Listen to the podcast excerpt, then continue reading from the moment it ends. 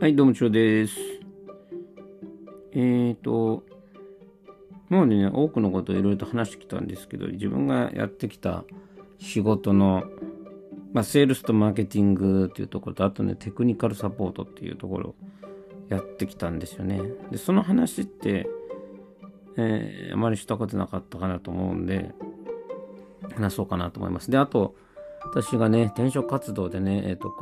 なんかいろいろとこう、なんとかマネージャーとかっていうふうに出てくる、あると思うんですけど、えっ、と、ね、その、その業界に初めての時にこれ何する仕事なんだろうっていうね、ちょっとよく分かってなかったものもいくつかあったんですよね。で、まあ今後、えっと、いろいろとね、仕事を、今大学生、でこれから仕事しようとする人とか、あとは、まあ、あの、今まで営業でやってきて、マーケでもやってきてるんだけど、マーケでも違うマーケの領域に興味があるとかね。えーだだけど、それが一体何をできれば、何をする部署、マネージャーなんだろうっていうのはね、わかんない人いると思うんですよね。私も、まあね、その分かんない時に検索したりするんですけど、まあ、漠然と書いてあるのはあるんだけど、いまいちね、面接対策として何ができたらここで言っていいのかなっていうか、それがね、わからないものばかりだったんですよね。なので、まあ、あの、これ正直、あの、答えではないと思うんで、で、もちろんですけど、同じ、マネージャーというね、タイトルがついてても、あの、会社によってね、えっ、と、例えば広告よりのマーケティングだったり、それとか開発よりのマーケティングっていうマーケティングのマネージャーなのかっていうので、いろいろとね、定義が変わってくるんですよね。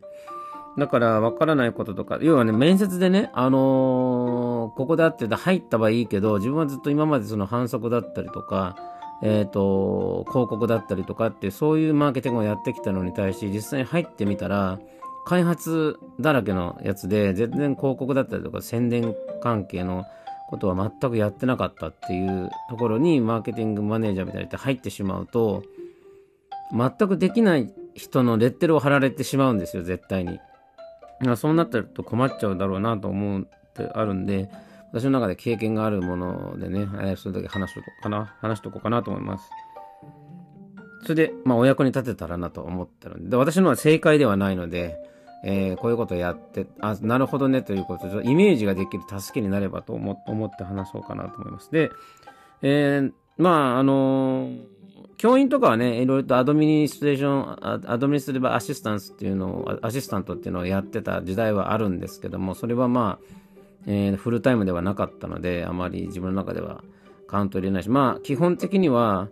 えーあのーまあい、いわゆる、なんとかマネージャーを目指してる人にとってはあまりいらない情報なのかなと思うので、えー初めてやったのはですね、だからテクニカルサポートっていう仕事ですね。まあ、大きく、大きい、大きいカテゴリーで、カテゴリーで言うとカスタマーサポートですよね。で、コールセンターですね。はい。で、一番最初のフルタイムがそれ、そういう仕事でした。で、このコールセンターは、えーっと、まずは、えーまあ、オンラインのゲーム会社で、でして、で、課金をするんです、1ヶ月に。月ごとに課金をするようなオンラインゲームの会社。で、パソ、PC 用のゲームなんですよね。でまずは、えーカスタマーサポートの一つとしては、えっと、課金を皆さんしてるんですけども、じゃあ久しぶりにね、ログインをしたとか言って、えーまあまあ今までやってたんだけどしばらくで、しばらくもうお休みして、また入ろうとした時にログイン、ログイン情報があの間違ってますとか言ってなかなかログインができなかったりする人だったりとか、えっ、と、あるいは、その、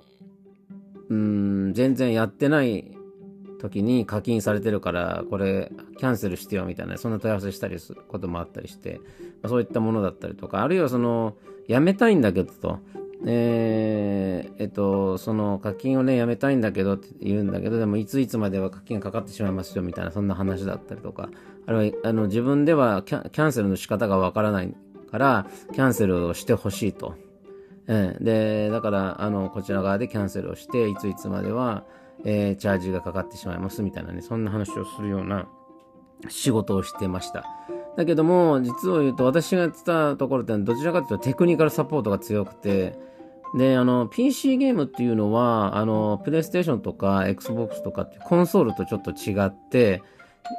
手元に皆さんが家で持ってるね、えっ、ー、と、PC のスペックがそれぞれ違うんですよ。それぞれ違うスペックで、あのー、ある一定のスペックが必要なゲームをみんな一斉にダウンロードしてインストールしてゲームをするわけなんですよね。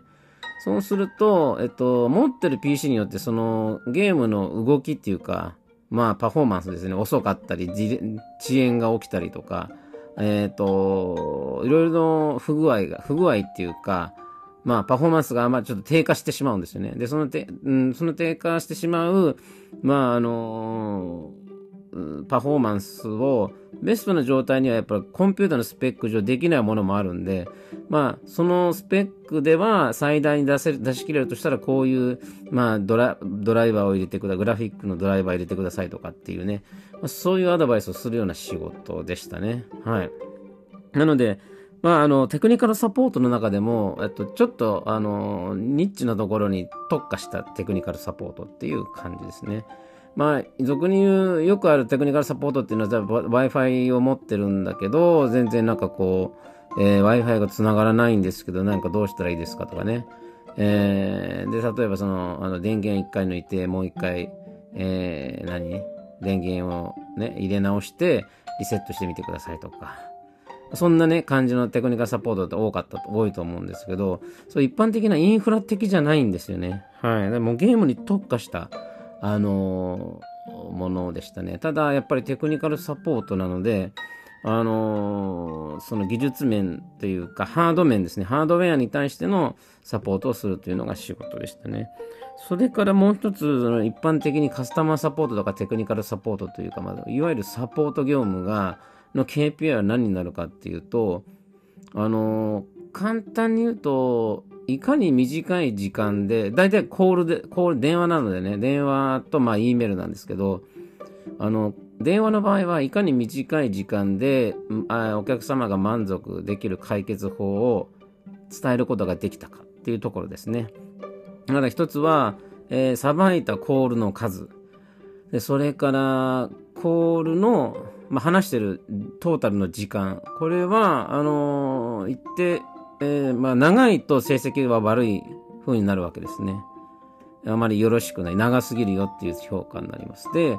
もう一つは、えー、あれですね、えーと、自分がコールを取ってる間に、えー、何人かその、コールにつながらない人が、ウェイティング状態になるわけですよね。で、その方たちを待たせすぎると何人かドロップしていきます。まあ、電話を切っていくんですけど、その切っていく、えーと、数が少なければ少ないほど成績はいいというふうに判断されますね。だからそういう3点ぐらいが結構重要なところで、えー、さばいていくという感じになります。で、E メールの場合は、えっ、ー、と、朝行くと E メールがドワッと何通も届いてるわけなんですけども、えー、一件一件、あの、その、えー、E メールに対して回答をいち早く、まあ、返信してさばいていきます。で、これももちろん成績としては、えっと、何件さばいたかっていうところですね。がそれが一つ。ですね。まあまあ多分それが、それにか尽きるのかなと思いますね。まあ、あの、E メールの場合、いろいろとやり取りをして、えっ、ー、と、解決したって言ったら、そのクローズするっていう感じですね。そのクローズの数ですね。が、えっと、パフォその人の業績の良さになりますね。で、これを早く裁くために、えっと、あまあ、大体もう皆さんの、あの、クエスチョンっていうのが決まっているので、まあ、まあ、ほぼほぼね、8割方同じタイプ、もうある一定のパターンで E メールの問い合わせが来るので、この質問が来たらこれをペーストするっていう、コピペするっていうコピペフォーマットがあるわけですよ。まあ、それは別に会社が用意したんじゃなくて、みんな、皆さんそれぞれ自分なりのものを用意してるとか作っています。で、私も作っていて、でそれをコピペしていくっていう、そういう感じですね。で、それが一般的な、そう、まあ、いわゆる FAQ に載ってるような回、まあ、質問であればそういうので回答していくと。で、あとは特別な場合ですね。それではなかなか解決できないのは、どんどんどんどん、あの、細かいところに入り込んで、えー、答えていくと。で、それでも動かないときは、自分の、まあ、上司にエスカレートしていくと。エスカレーションですね。上に上げていくという作業をしていく。そういう仕事が、まあ、ほとんどです。で、カスタマーサポートに関しては、えっ、ー、と、ある程度自由にやれるんですけど、私はか、まあ、アメリカだったんで、まあ、あの、始まりと終わりの時間っていうのがしっかり、えー、定められた業務なんですよね。だからフレックスタイムというのがあまりあの機能しないような部署でした。で朝の11時から夜の8時までっていうことで、ね、ちょっと遅めなんですけど、まあ、ゲームをやる方たちっていうのはみんなね、そういう時間帯だろうというところでそういうふうに設定されていましたね。なので、カスタマー、まあ、でも、えっと、そのカスタマーの、えっと、対象は、いわゆるコンシューマーが対象です。で、P、IT 系のね、カスタマーサポートとかテクニカルサポートって B2B が多いと思うんですよね。B2B がね。そういうんじゃなくて B2C のカスタマーサポートをやってましたということです。で、まあ、カスタマーサポート B2C をやる場合っていうのは、まあ、まあ、B2B もそうかもしれないですけど、ある程度こう、あの、要は、うん、エントリーレベルの質問が多かったりするので、コピペで対応しますというところですね。B2B になると多分、あの、知ってる、担当の人はある程度のこと知ってたりする